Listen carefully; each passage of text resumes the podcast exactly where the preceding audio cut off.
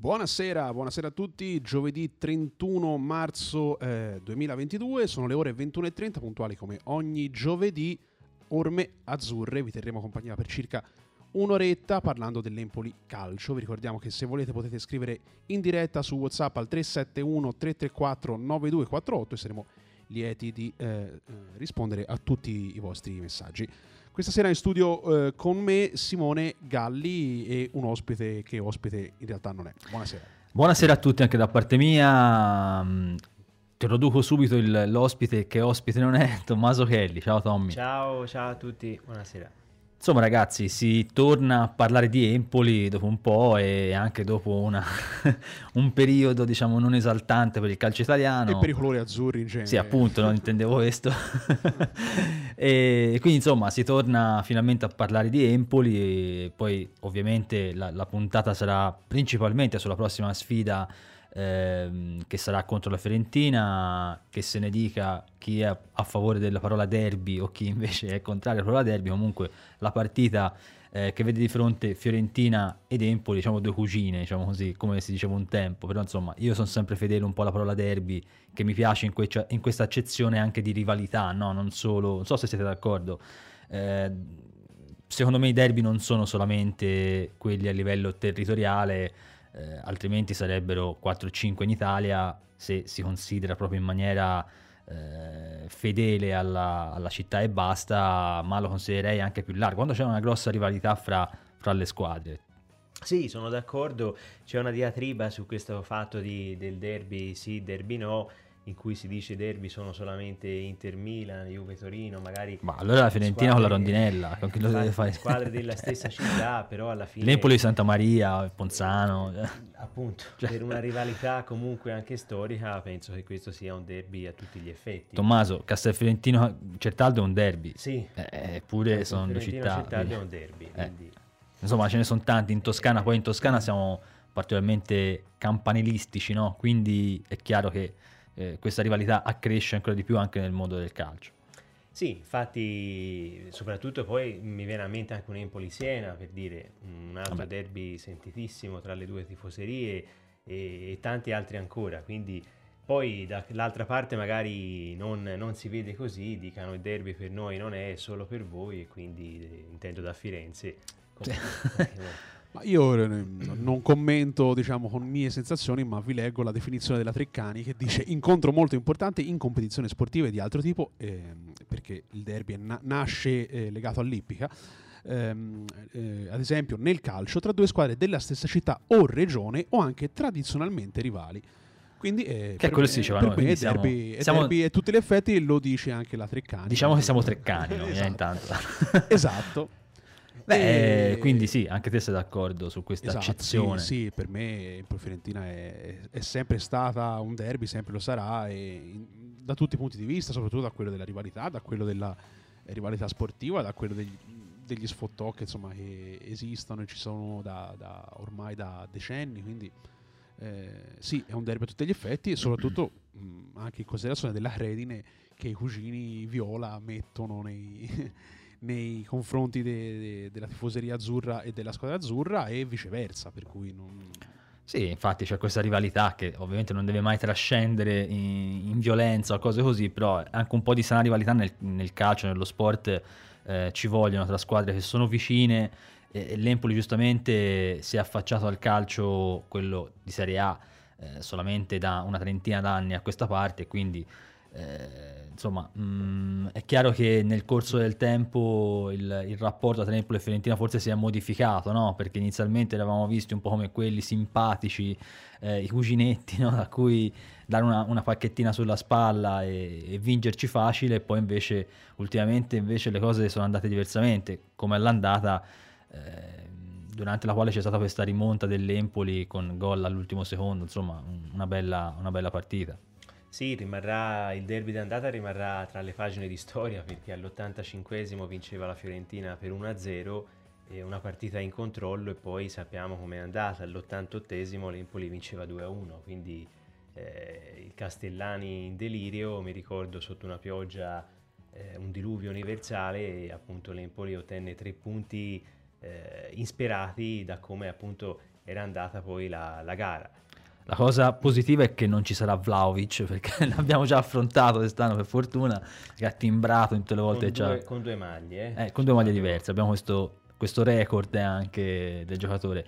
Ehm, però ecco, è una partita sicuramente molto sentita, l'abbiamo detto, vedremo un po' se l'Empoli riuscirà eh, a riprendersi un po' dal punto di vista fisico e mentale perché l'ultima partita contro il Verona eh, non è stata mh, accolta con grande eh, positività da parte dello stesso Andrea Azzoli, no Alessio?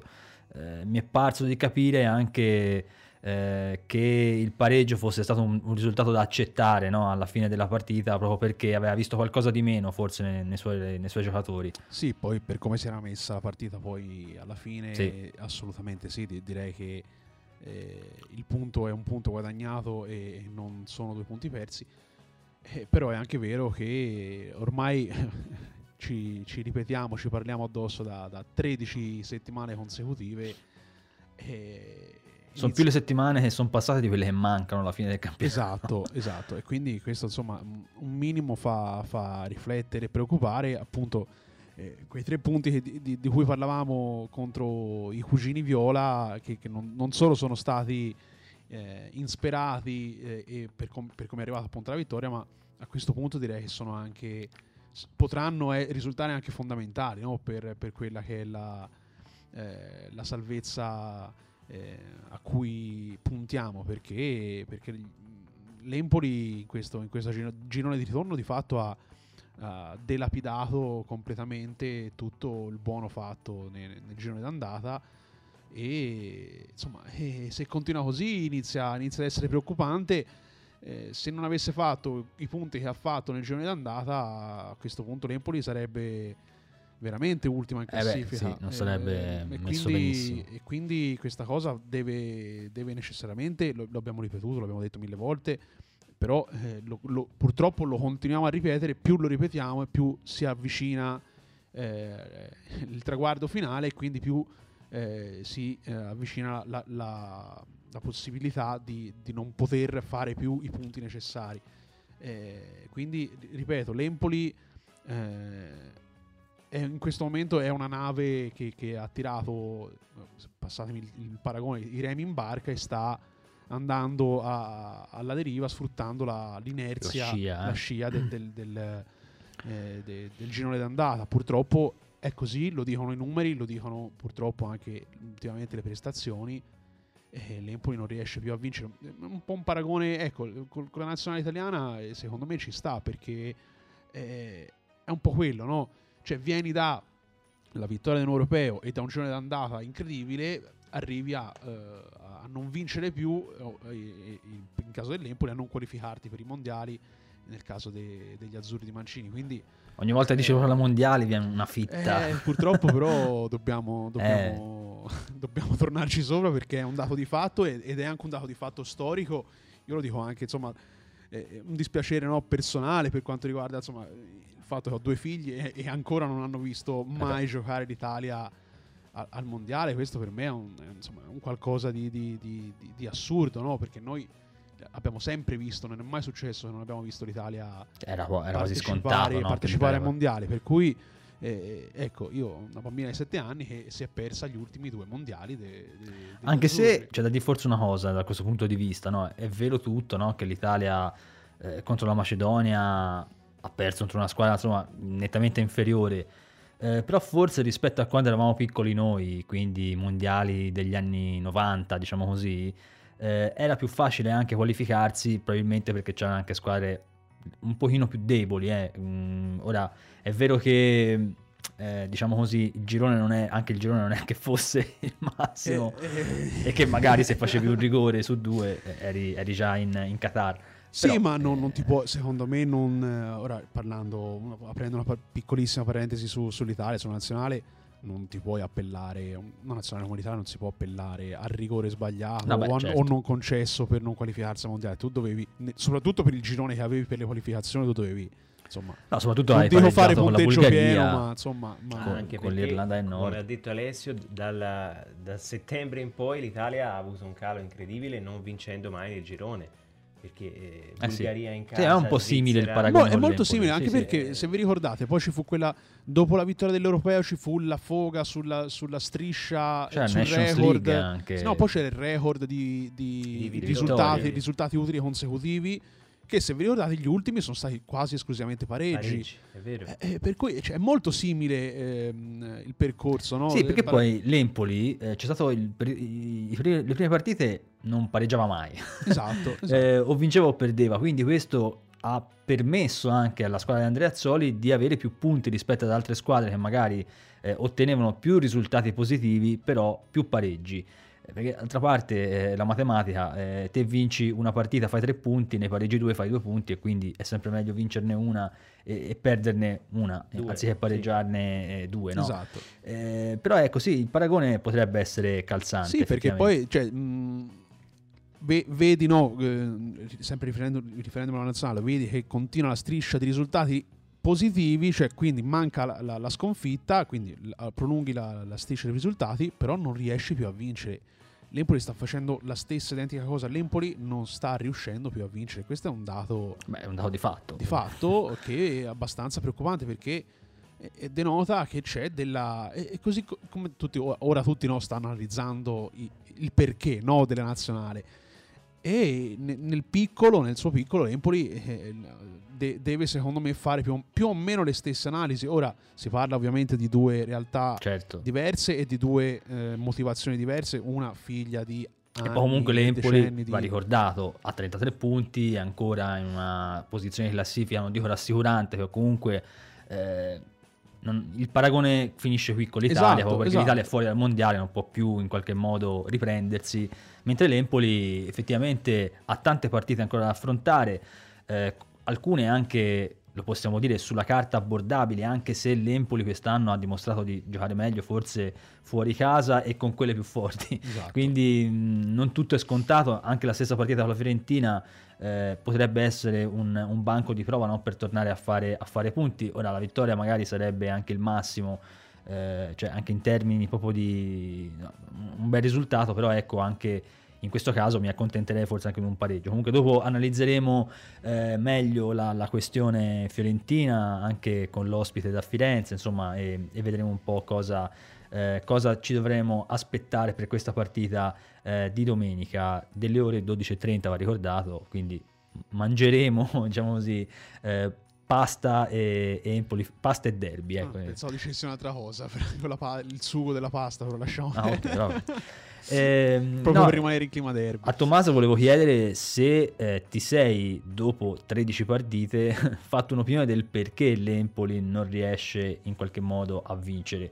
Cioè, eh, Andreazzoli eh, cerca sempre di gettare acqua sul fuoco, no? Perché in qualche modo dice sempre che la squadra eh, si, si applica al massimo negli allenamenti, si applica anche in partita, non gli può mai dire nulla di particolare, anche se, come dicevamo prima, col Verona, post Verona, ha un po' tirato, tirato le orecchie alla sua squadra, eh, anche dal punto di vista mentale.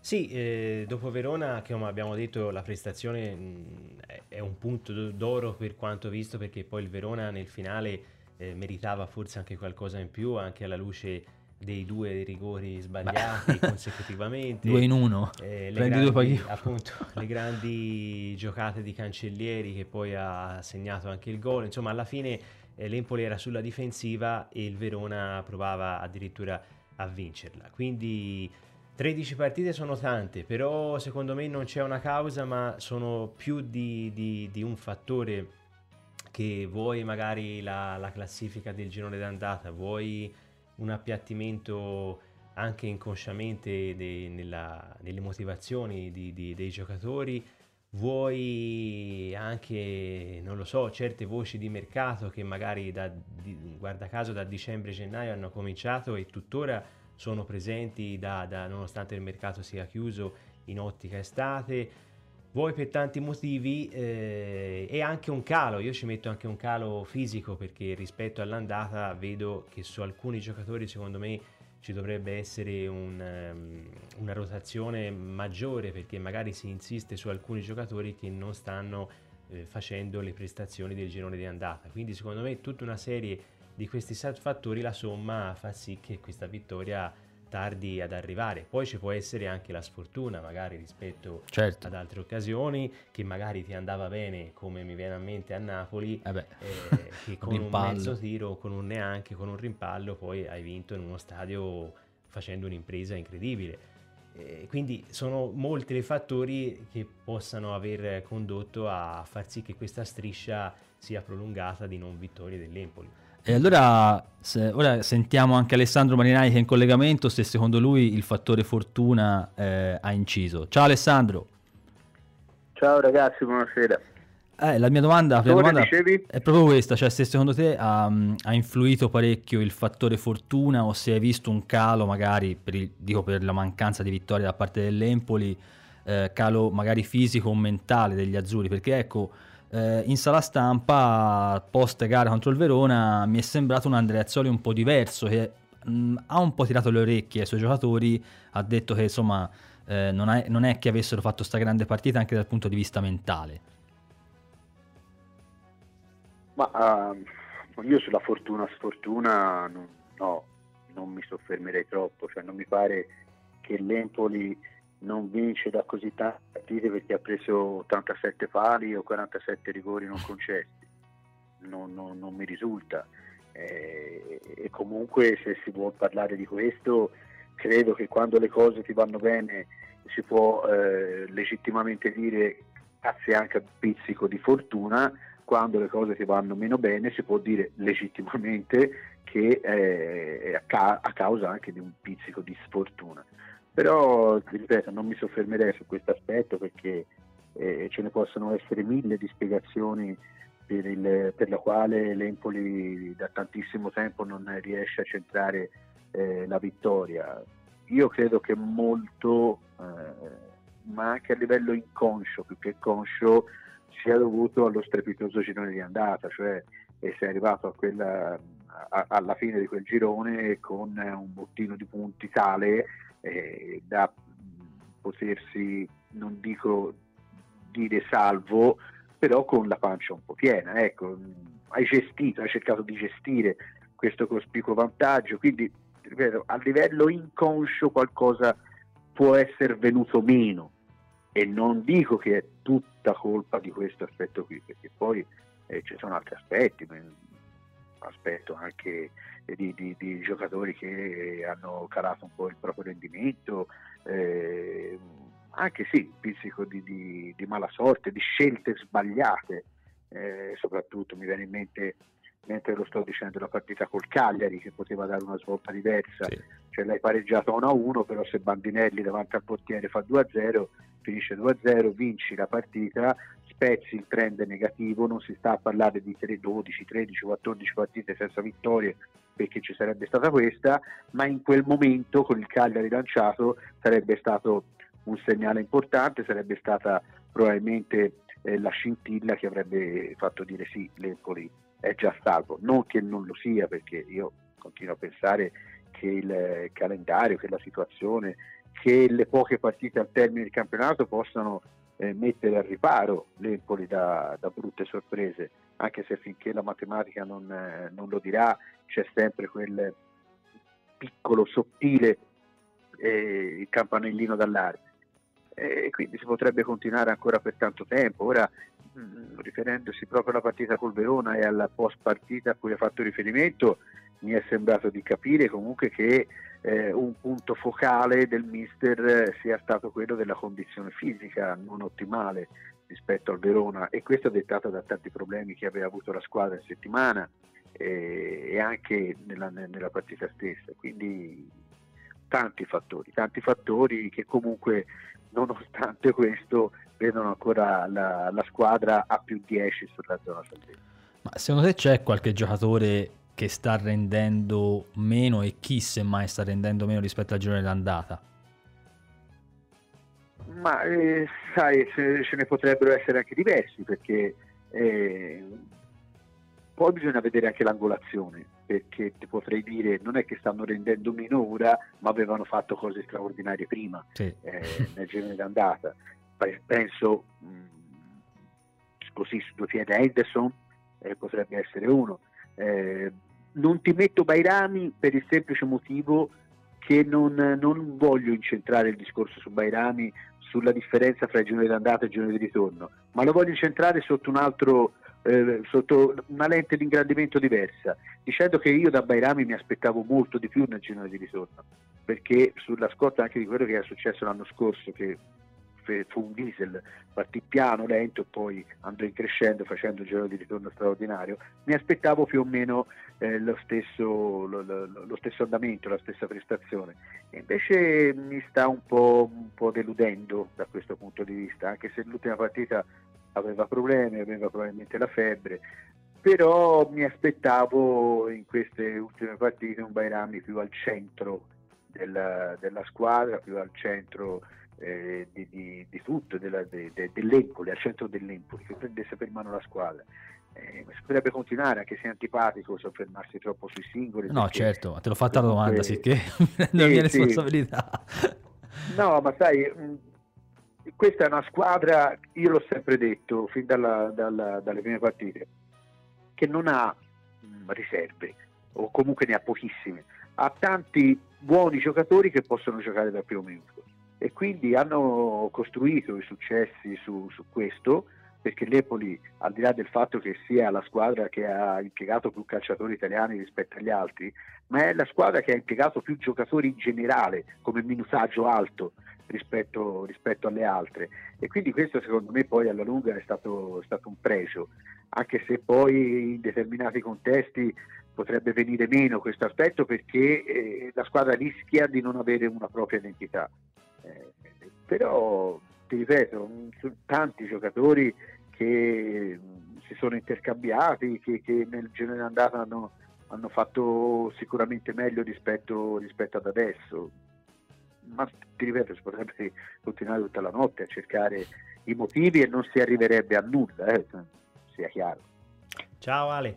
Abbiamo sempre Ciao, detto Tom. che eh, le prestazioni della squadra ci sono quasi sempre state ma quando una squadra appunto mh, gioca bene ma eh, sono quasi quattro mesi che non vince, in cosa dovrebbe secondo te intervenire l'allenatore? Ma guarda, secondo me in nulla, perché io sono del partito che il, eh, il bel calcio, le cose che funzionano, il giocare bene, le prestazioni, poi inevitabilmente porteranno dei frutti. Perché io, eh, cioè se l'Empoli giocasse male sarei un pochino più preoccupato. Certo, uno potrebbe dire, ma chi se ne frega, giocare un pochino meno bene, però fare, fare punti. Sì, però potrebbe essere anche un, un, un, episodio, potrebbe essere un momento. Poi questo, questo momento quando, quando, finisce, come ti risollevi se giochi male? E invece se giochi bene ti può dire male anche a lungo come sta succedendo. Però alla fine io sono convinto che il lavoro eh, debba sempre pagare, quindi se c'è la bontà del lavoro, eh, se c'è la bontà del gruppo, eh, dei calciatori che non perdono di vista il proprio obiettivo e non si smarriscono, eh, poi io credo che alla fine tutto, tutto si sistemerà. Ripeto, io preferisco giocare bene, eh, poi i risultati eh, devono arrivare. La Juve per esempio sta giocando non bene, non voglio dire male, ma sta giocando non Maluccio. bene, vince, vince. Però dal momento che una partita non la vinci, eh, dopo diventa difficile andare a recuperare con il, con il gioco brutto. Eh, non so se ho reso bene l'idea, però sì, sì. Eh, eh, io sono, sono, di questo partito, sono, sposo la filosofia di Andrea Azzoli fin dall'inizio perché soprattutto nel calcio dei tre punti è una filosofia che poi paga, perché anche il Genoa, prendiamo il Genoa, che in otto partite mi sembra ha subito due gol soltanto però ho fatto 6-7 pareggi è sempre lì. Ne ha cioè, fatti anche pochi di, pareggi. Eh sì, lo so che ne ha fatti pochi, però eh, sistemare la difesa, quella difesa in così poco tempo è, è, stato quasi un miracolo. Però se fai tutti i pareggi e rimane lì. E allora aveva ragione Andrea Zoni, il giorno andata, quando diceva eh, se io devo fare tre partite, tre punti, cioè, preferisco eh, iniziare a vincerne una, poi si starà a vedere. Eh, capito? Sono no, filosofie. È una filosofia che ormai diciamo, è abbastanza acclarata.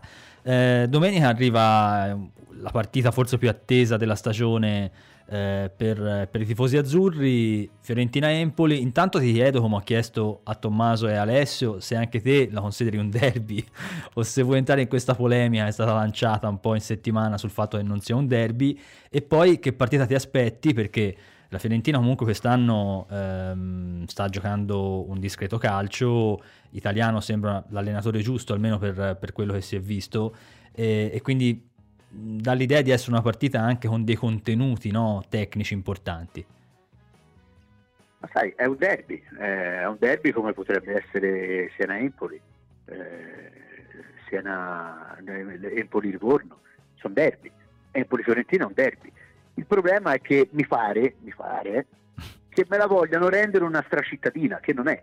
Sì. Quindi eh, si sta a parlare del nulla. Hanno voglia a fare comunicati i sindaci, le, le, le città. No, no. Eh, tra Empoli e Firenze ci sarà sempre questa rivalità, non sarà mai una stracittadina. Empoli sta da sé, Firenze sta da sé. Quando gli pare a Firenze lo considerano un derby, quando non gli pare eh, lo considerano una partita contro degli, degli esseri inferiori, come, come, amano loro dire, quindi no, si va avanti così. Cioè, io non non, non, non, trovo molto entusiasmo in questi, questi, comunicati che sono stati fatti in settimana, che sono di facciata e che vengono fuori due volte l'anno.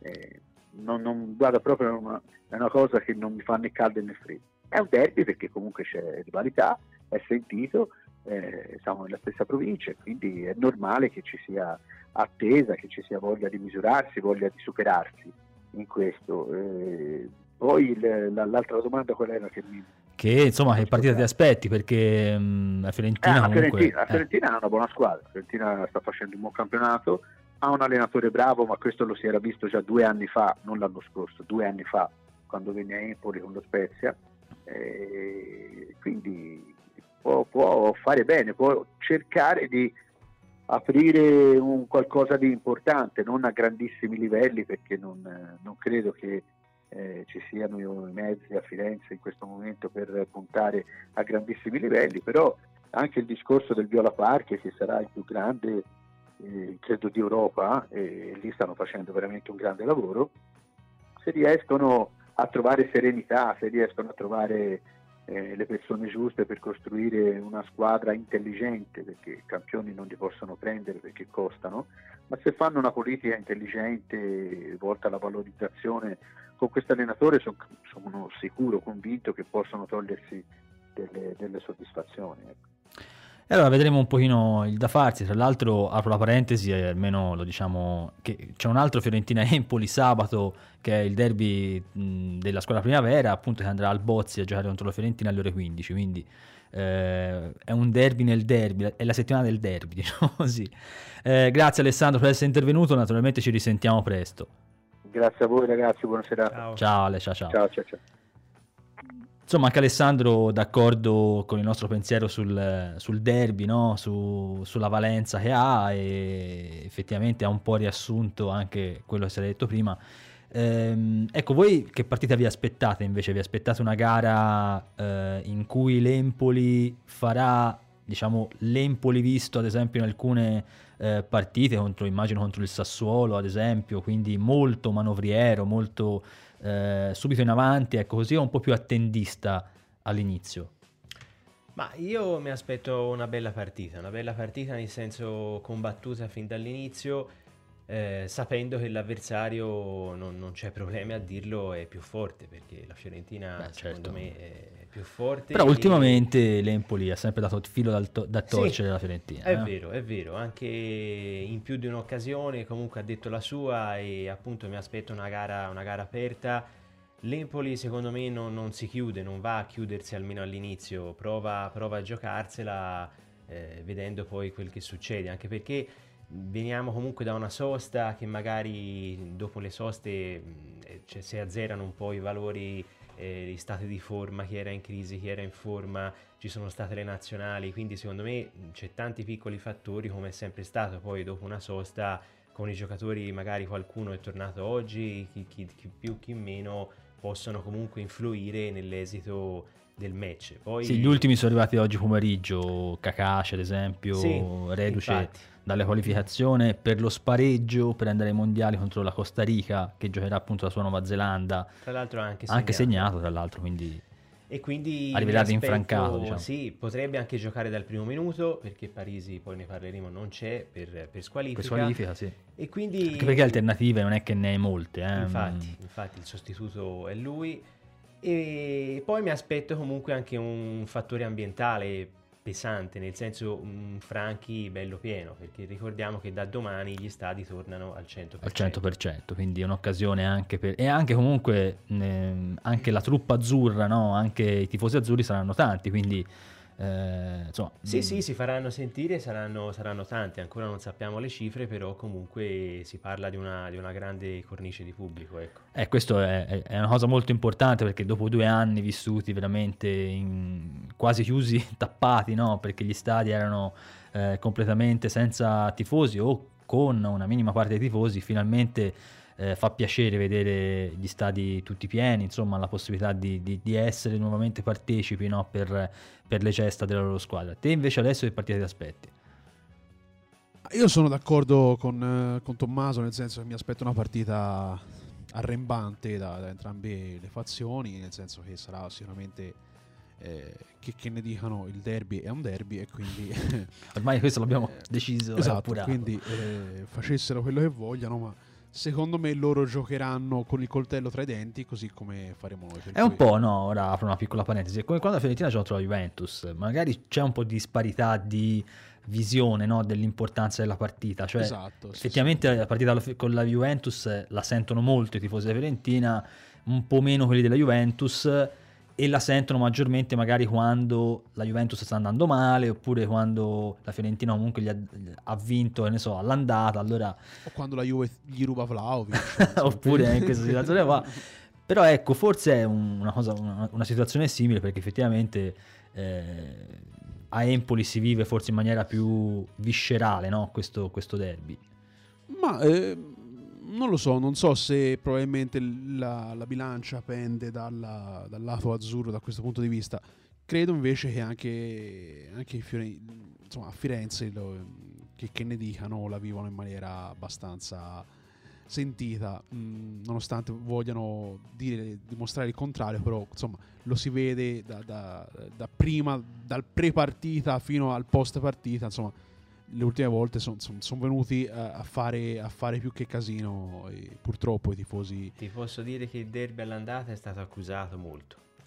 Eh, eh, È stato accusato molto perché insomma hanno fatto diverse cose che sarebbero state meglio sarebbe stato meglio non fare Ma anche nei giorni dopo penso. Eh, esatto, dicevi, eh. esatto. Per cui eh, que- quello mh, secondo me è anche dimostrazione di- del fatto che dicevamo, cioè mh, a parole non lo, non lo sentono, nei fatti invece lo sentono Beh, e certo. come. Soprattutto se E- perdi. perché- Soprattutto se perdi e, e quindi io sono convinto che insomma è, è un derby, è un derby e, e quindi lo è per entrambe le fazioni e, e entrambi lo sentono allo stesso modo. Pa- per questo motivo mi aspetto una partita differente dalle altre. Mi auguro, mi auguro vivamente che l'Empoli tor- torni a fare l'Empoli vero, non quello visto ultimamente, e eh, che se anche fosse un pareggio, eh, però ah, venga eh, sia, sia figlio di una prestazione. Beh, io Eh, firmerei sinceramente per un Sì, pareggio. però ecco. Mm, mm, Più che altro perché, ecco, in que- quando mancano sempre meno partite, è vero, ora abbiamo l'assillo no, di vincere per forza, perché pe- alla fine eh, questi punti sono anche nella normalità, no? Eh, aver raggiunto 33 punti eh, in realtà ci fa avere una, una visione un po', un po' così, perché abbiamo raggiunti 27 giorni di andata e 6 giorni di Sì, sì, Simone, però io sono del, allora, sono dell'opinione che la verità sta nel mezzo. Eh, mm, però è anche vero che non può, non può essere, cioè l'Empoli del girone d'andata è troppo bello per essere vero, l'Em- l'Empoli del girone di ritorno è troppo brutto per essere Sì. vero. Quindi è, è- è completamente sbilanciata la, la- la cosa. E per cui c'è questo assillo no, di dover vincere. Non è tanto il dover vincere, ma è, secondo, secondo il mio punto di vista, Certo. è il non, eh, il non riuscire a comprendere come tu possa aver fatto un girone d'and- d'andata eh, in quel modo e poi eh, diciamo invertire completamente la rotta in quello di ritorno. Per cui mh, chi è l'Empoli? Cioè io in questo momento mi sto domandando... Dottor cioè, Jekyll e Mr. Hyde. Eh, esatto, eh. perché non, non- non si... Onestamente no- faccio fatica a... di- allora, il giorno d'andata lo abbiamo detto mille volte che, che avremmo firmato, non- nessuno Certo, ci eh. credeva, era una cosa incredibile, il- tu- elogi da, da destra e a sinistra. eh, e adesso è l'opposto, ripeto. Quindi ehm, Assomiglia un po' all'Empoli di, di Giampaolo, anche se quell'Empoli poi arrivò decimo comunque. Però eh, il giorno d'andata in quell'occasione l'Empoli era, sembrava lanciato per la zona UEFA, perché era, era talmente tanto convinto, poi eh, nel girone di ritorno ebbe un calo notevole e, e chiuse appunto al decimo posto. Ehm, è chiaro che non, non è la stessa...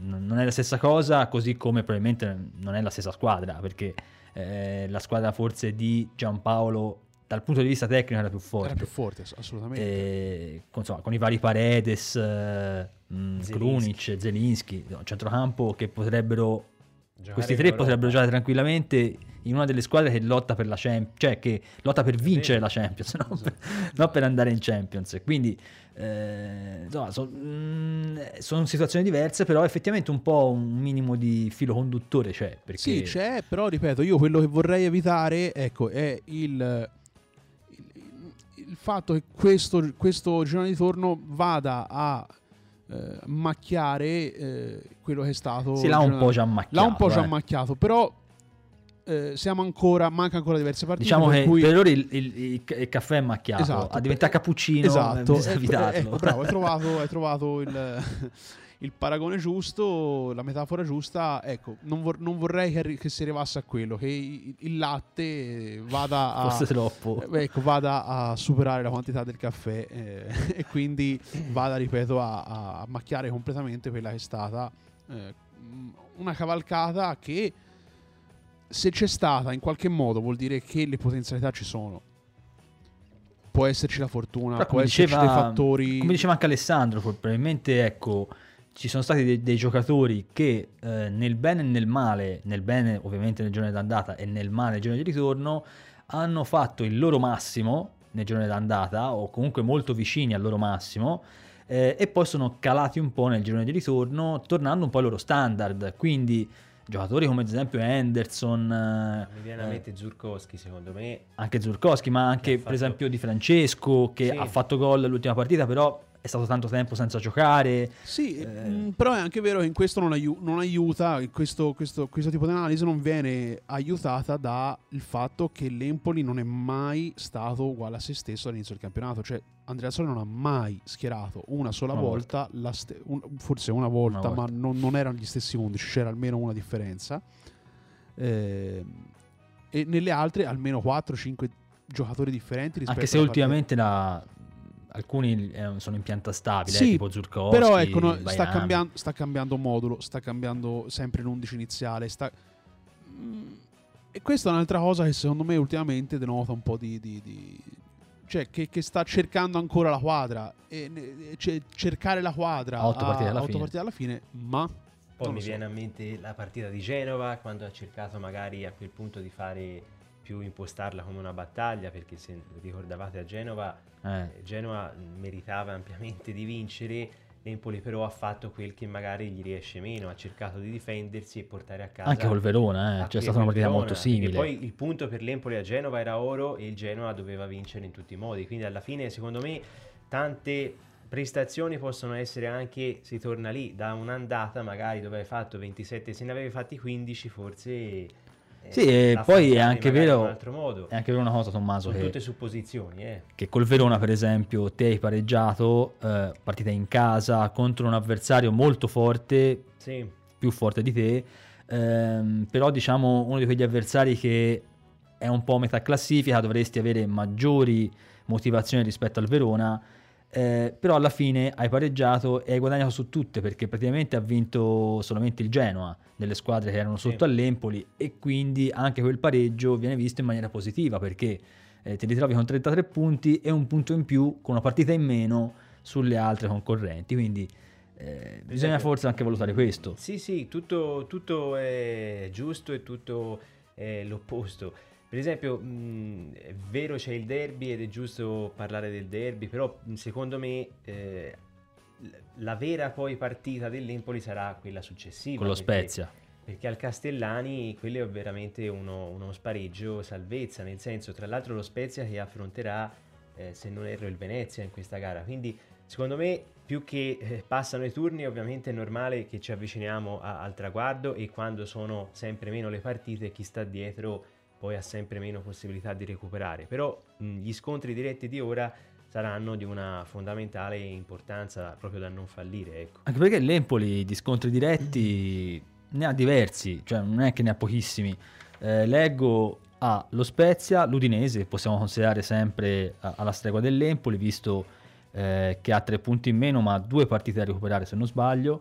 Eh, poi c'è la Salernitana e giustamente poi ci sono anche partite che invece eh, penso al Torino in casa, sono forse sulla carta più abbordabili per quanto riguarda il fatto che il Torino non ha fatto vedere gra- grosse cose contro il Genoa, ci immaginiamo una squadra un po' più eh, col freno a mano tirato no? rispetto a...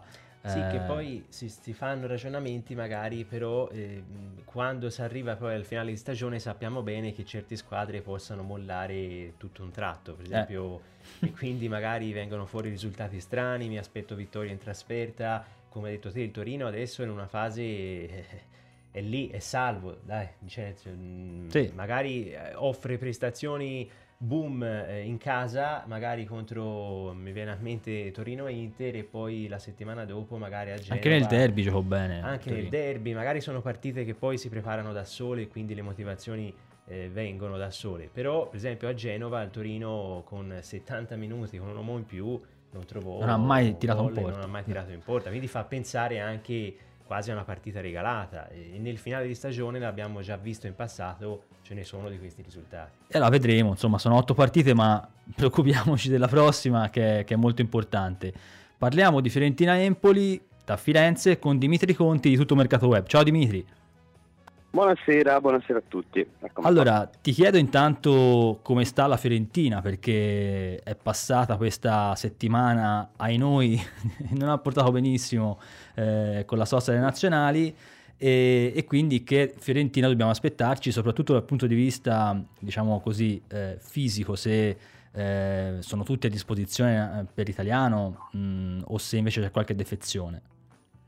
No, tutti, tutti, tutti fino in fondo no, perché che ci sono almeno due grandi dubbi eh, di due giocatori comunque non banali per, per, quanto riguarda Italiano e sono Bonaventura a centrocampo che ehm, anche oggi continuava a lavorare a parte e non, è, eh, non ha ancora ripreso mai ad allenarsi eh, con il gruppo ormai da, da, quando si è fatto male eh, perciò credo proprio non sarà della partita. Molti dubbi anche sulla presenza di Piontek perché si è fatto male con, eh, con la Polonia, ha avuto un, una ferita abbastanza discretamente profonda ehm, all'altezza del tendine d'Achille e nulla di irreparabile, però potrebbe essere magari risparmiato almeno dal primo minuto e per questa volta.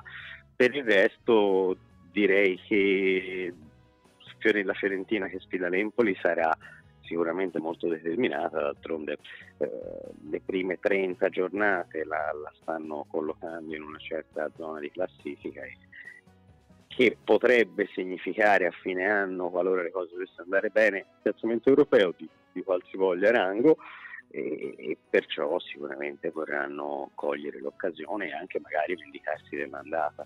Ecco, proprio sull'andata volevo andare a parare. Come è stata vissuta il post eh, partita dell'andata perché fu una partita rocambolesca, no? Perché la Fiorentina vinceva fino a 5 minuti dalla fine con, questo, con un bellissimo gol di, di Vlaovic, poi arrivarono quest, questo 1-2, arrivò con, eh, con Bandinelli e con Pinamonti che ribaltò il risultato. Eh, come si è vissuta questo, questo post gara dell'andata?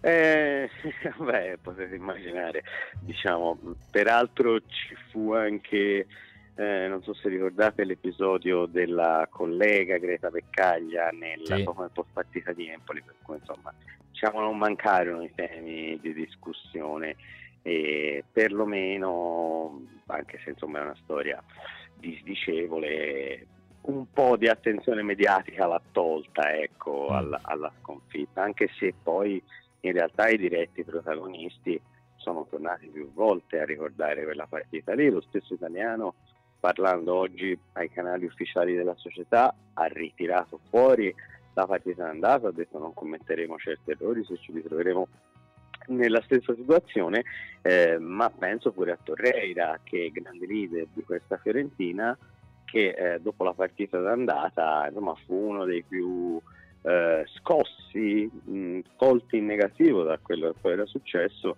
e ammise insomma di, di non aver dormito la sera, la sera, stessa della partita. Certo è che eh, quei punti, anche quel punto mh, che poteva essere al Castellani farebbe comodo, ma va detto onore del vero che l'Empoli comunque di punti ne ha rubati diversi anche a altre squadre di alta classifica, perciò insomma fa tutto parte del gioco, ecco, sicuramente per l'Empoli poi la partita con la Fiorentina non è mai eh, banale, ma anche credo a mh, ruoli inversi.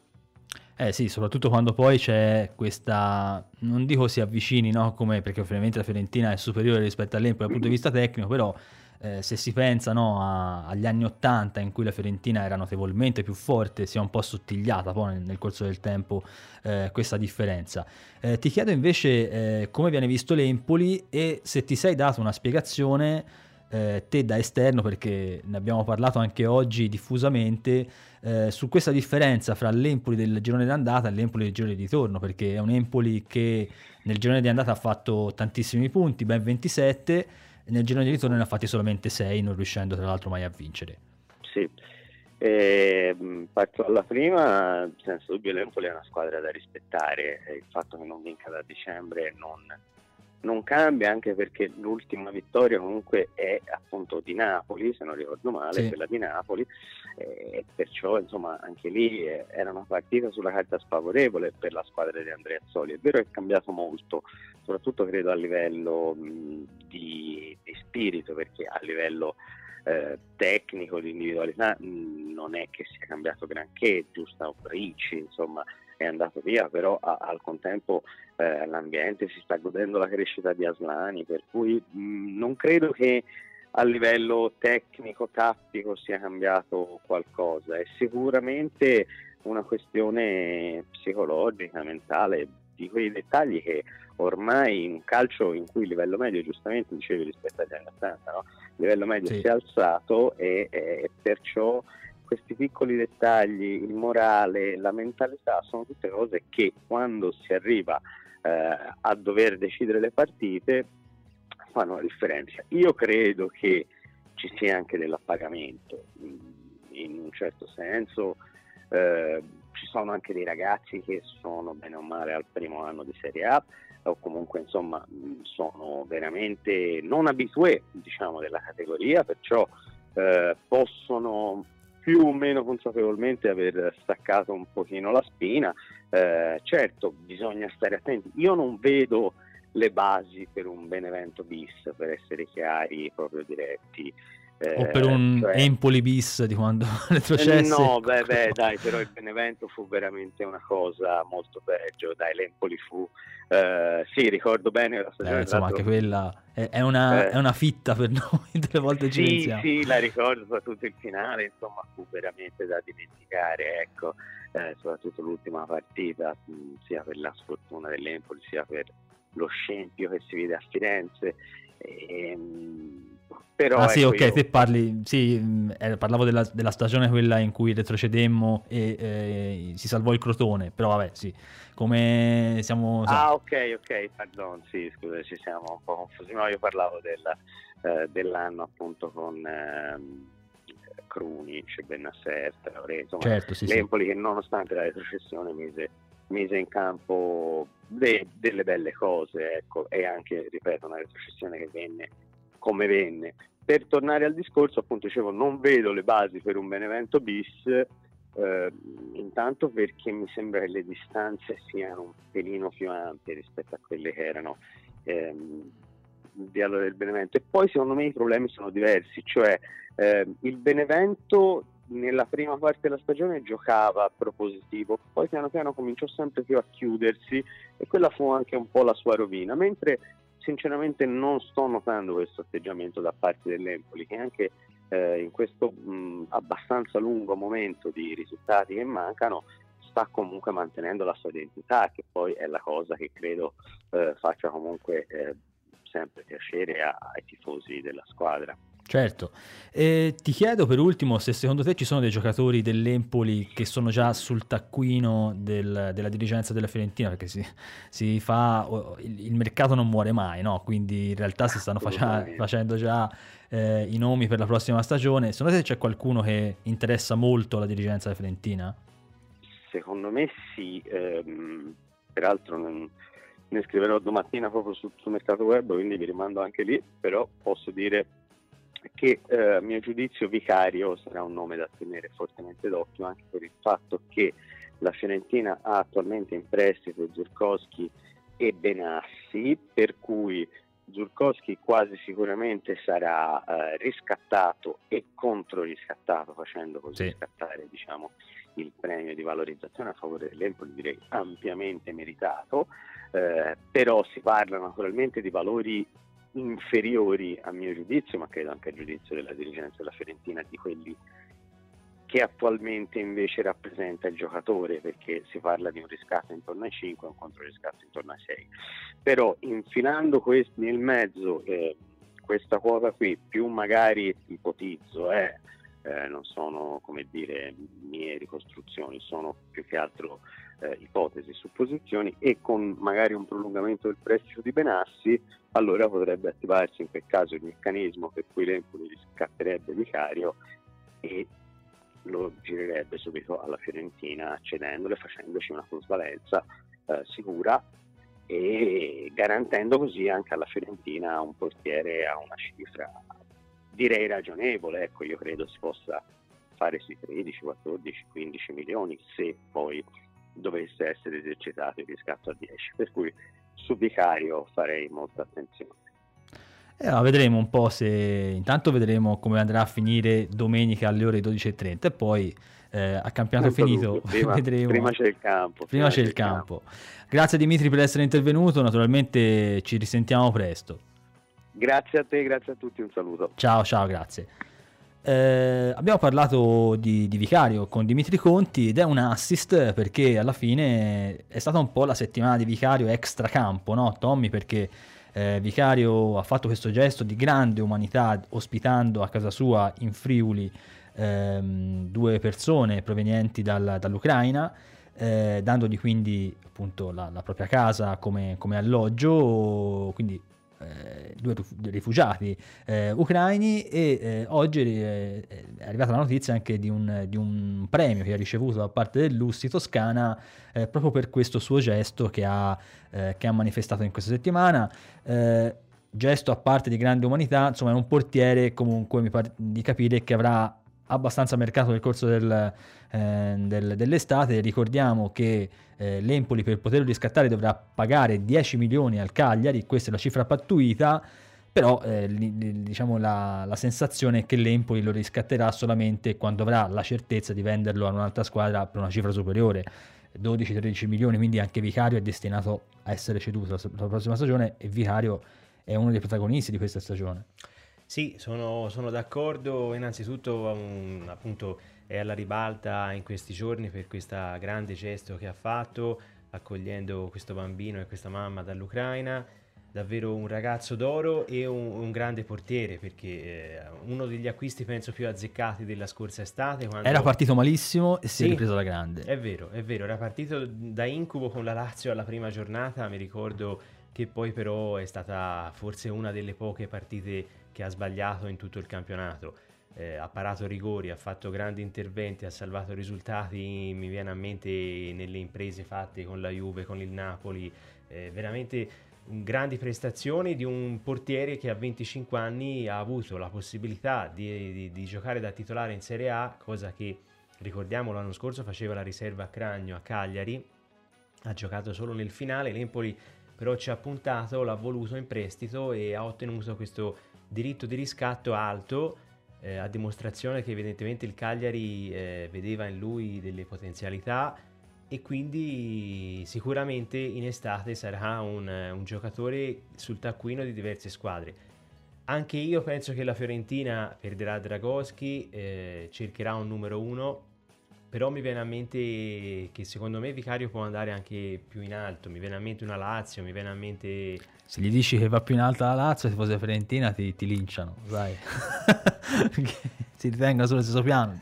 Cioè, È vero, quindi... però la Lazio potrebbe avere qualcosa in più secondo me come piazza, come blasone e eh, considerando appunto che la Lazio a quanto sembra eh, sta cercando un portiere. Beh, ha un portiere di 40 anni e un altro che non ha convinto appieno. Infatti, infatti. E poi comunque si parla di un portiere italiano e di un portiere in grande ascesa secondo me. Eh sì, perché... Può insomma, benissimo giocare in tante squadre secondo me in Serie A. È il portiere che ha fatto più parate in assoluto in Serie A e se non sbaglio è il secondo in Europa che ha fatto più parate, quindi eh, è un portiere di assoluto valore, lo sta dimostrando e diciamo così, anche se in maniera un po' negativa, eh, sta mostrando queste qualità di, di salvatore no, della propria porta, anche perché l'Empoli è una squadra che comunque eh, qualche opportunità la, la, concede agli avversari, no? è, lo diciamo da sempre, è una squadra che propone gioco, però subisce anche tanto, la seconda peggior difesa del, del, del campionato, quindi anche, anche, Vicario che ha salvato diverse volte la baracca eh, riesce appunto a mettersi in mostra. Invece vi chiedo anche su Aslani, perché Aslani è stato un, un giocatore fortemente voluto dalla dirigenza, anche dallo stesso Andrea Azzoli che si sono mh, privati, hanno, sono, hanno, hanno sacrificato il, il giovane rampante Ricci dandolo al Torino per lanciare Aslani e Aslani da quella volta lì, da quando è stato eh, ceduto Ricci, ha sempre giocato titolare e, e, ha giocato anche bene. Insomma, si dice che anche lui sia sul taccuino di diverse squadre. Eh sì, purtroppo eh, basta poi due partite eh, che vai già nel mirino, voci di mercato che stanno uscendo e Aslani però sta dimostrando quello che mi ha colpito, una grande personalità. Eh, magari è un giocatore un po' diverso da Ricci, eh, però ha un anno meno, ma eh, con l'impatto con la Serie A sembrano averlo accusato. La, stamani leggevo le dichiarazioni di Corsi che ha detto che anche Reia ha convocato per la prima sì, volta. Ha giocato due partite con la nazionale Infatti, dell'Albania. Eh, con la nazionale non l'Under 21, ma la nazionale maggiore. No, no, maggiore, maggiore. E è rimasto stupito dalla personalità proprio di Aslani, quindi a dimostrazione delle qualità del ragazzo e che appunto dal, dalla cessione di Ricci ha sempre trovato posto come regista. Lui è un altro giocatore, secondo me, con ampi margini ancora di miglioramento, perché si tratta di un 2002 in un ruolo poi dove è fondamentale, fondamentale dove passa ecco, tanto gioco dell'Empoli. Poi e anche gioco... a livello globale non è che ci siano così tanti giocatori in quel ruolo lì, eh. Infatti, infatti giovani. Eh, giovani e poi appunto di qualità, di quantità, perché poi mi viene a mente la partita di Coppa Italia a Milano dove giocò addirittura anche da trequartista, un giocatore che può giocare anche in più ruoli e infatti i nomi, come hai detto te, si stanno eh, sbizzerrendo in Napoli, Milan, eh, Inter, anche Inter. all'estero si parla molto di questo giocatore e, e ovviamente vedremo un po' se, eh, se a giugno insomma sarà l'occasione per vederlo spiccare il volo come è successo per altri tantissimi giocatori dell'Empoli o se eh, necessiterà di un'altra annata a Empoli. E invece domenica, mm, secondo voi chi farà giocare Andrea Azzoli? Punto di domanda. Alessio, te? Ah, io penso sia più facile fare 13 al Superenalotto che, che Forse uno, cioè, mm, ce n'era uno che ero quasi sicuro che giocasse, cioè Kakashi No, a parte Vicario, eh, forse io, anche io, Pinamone. Esatto, io dico, come disse Martuscello, Vicario, Vicario altri 10. Sì. Esatto, più o meno... Più o meno no, questo. perché Kakashi è il sostituto naturale di Parisi che è squalificato, però mh, arriva, è arrivato oggi dalla Nuova Zelanda, quindi con due partite fatte con la sua nazionale, eh, quindi sarà un giocatore comunque un po' stanco eh, rispetto, rispetto ad altri, però è vero anche che nel famoso gioco delle coppie eh, di cui parlava Andrea Azzoli da sempre, eh, Kakashi è il sostituto di Parisi, o comunque è colui che se la gioca con Parisi. Altri... Eh, mm, non so che dirti, perché sinceramente sono in difficoltà sulla, sulla formazione. Ok, allora fa, non, non, passiamo non a Tommaso. non ci azzecco mai. Quindi... Patata bollente a Tommaso. Ma la formazione è difficile, però guarda, secondo me eh, questa volta ci saranno pochissimi cambi. Io Sai, sono d'accordo anch'io. Penso che la, la formazione di, con il Verona possa cambiare uno Anche se due. tornerà probabilmente Stojanovic, che sì, col Verona non c'è. È vero, è vero, tornerà Stojanovic, però mi aspetto lo stesso centrocampo, lo stesso attacco con eh, Di Francesco, Pinamonti e Bairami.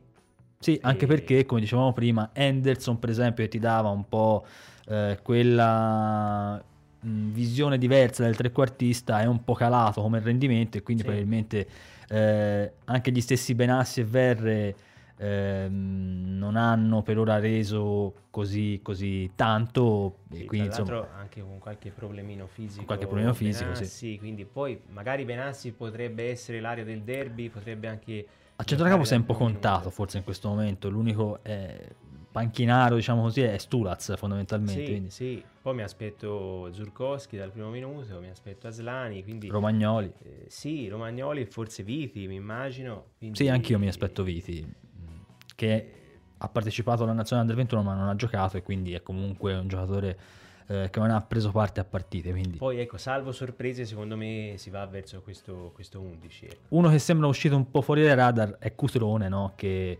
ultimamente ha visto poco il campo.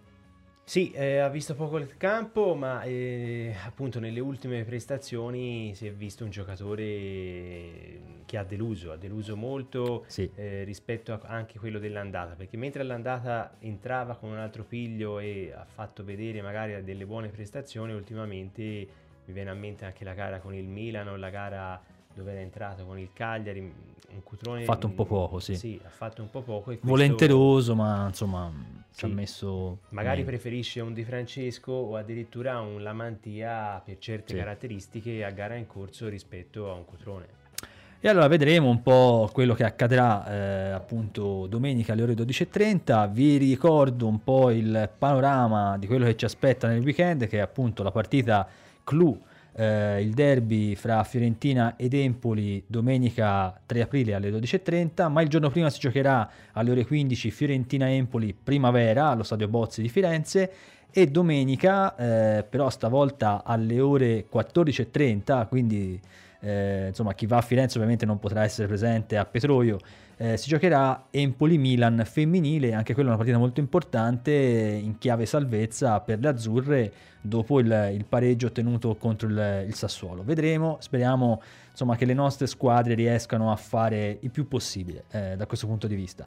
Noi abbiamo terminato questa trasmissione, lascio l'onore di chiudere ad Alessio. Addirittura? No, Addirittura. come sempre, no? Ah, perfetto, ok. Allora, come sempre vi saluto, vi do appuntamento a giovedì prossimo, sempre qui su Orme Radio. Ringrazio Tommaso. Ringrazio Tommaso, ringrazio anche te, poi via, ringrazio anche te. E, e, niente, e speriamo che, che, mm, che domenica possa essere... Eh, possa regalarci le stesse gioie che ci sono state regalate. Beh, ultimamente l'Empoli e la Fiorentina, anche là Esatto, esatto. Ma non aggiungiamo puntini altro. puntini. Esatto. Buona allora, serata ci, ci vediamo giovedì. Ciao, ciao, ciao a tutti.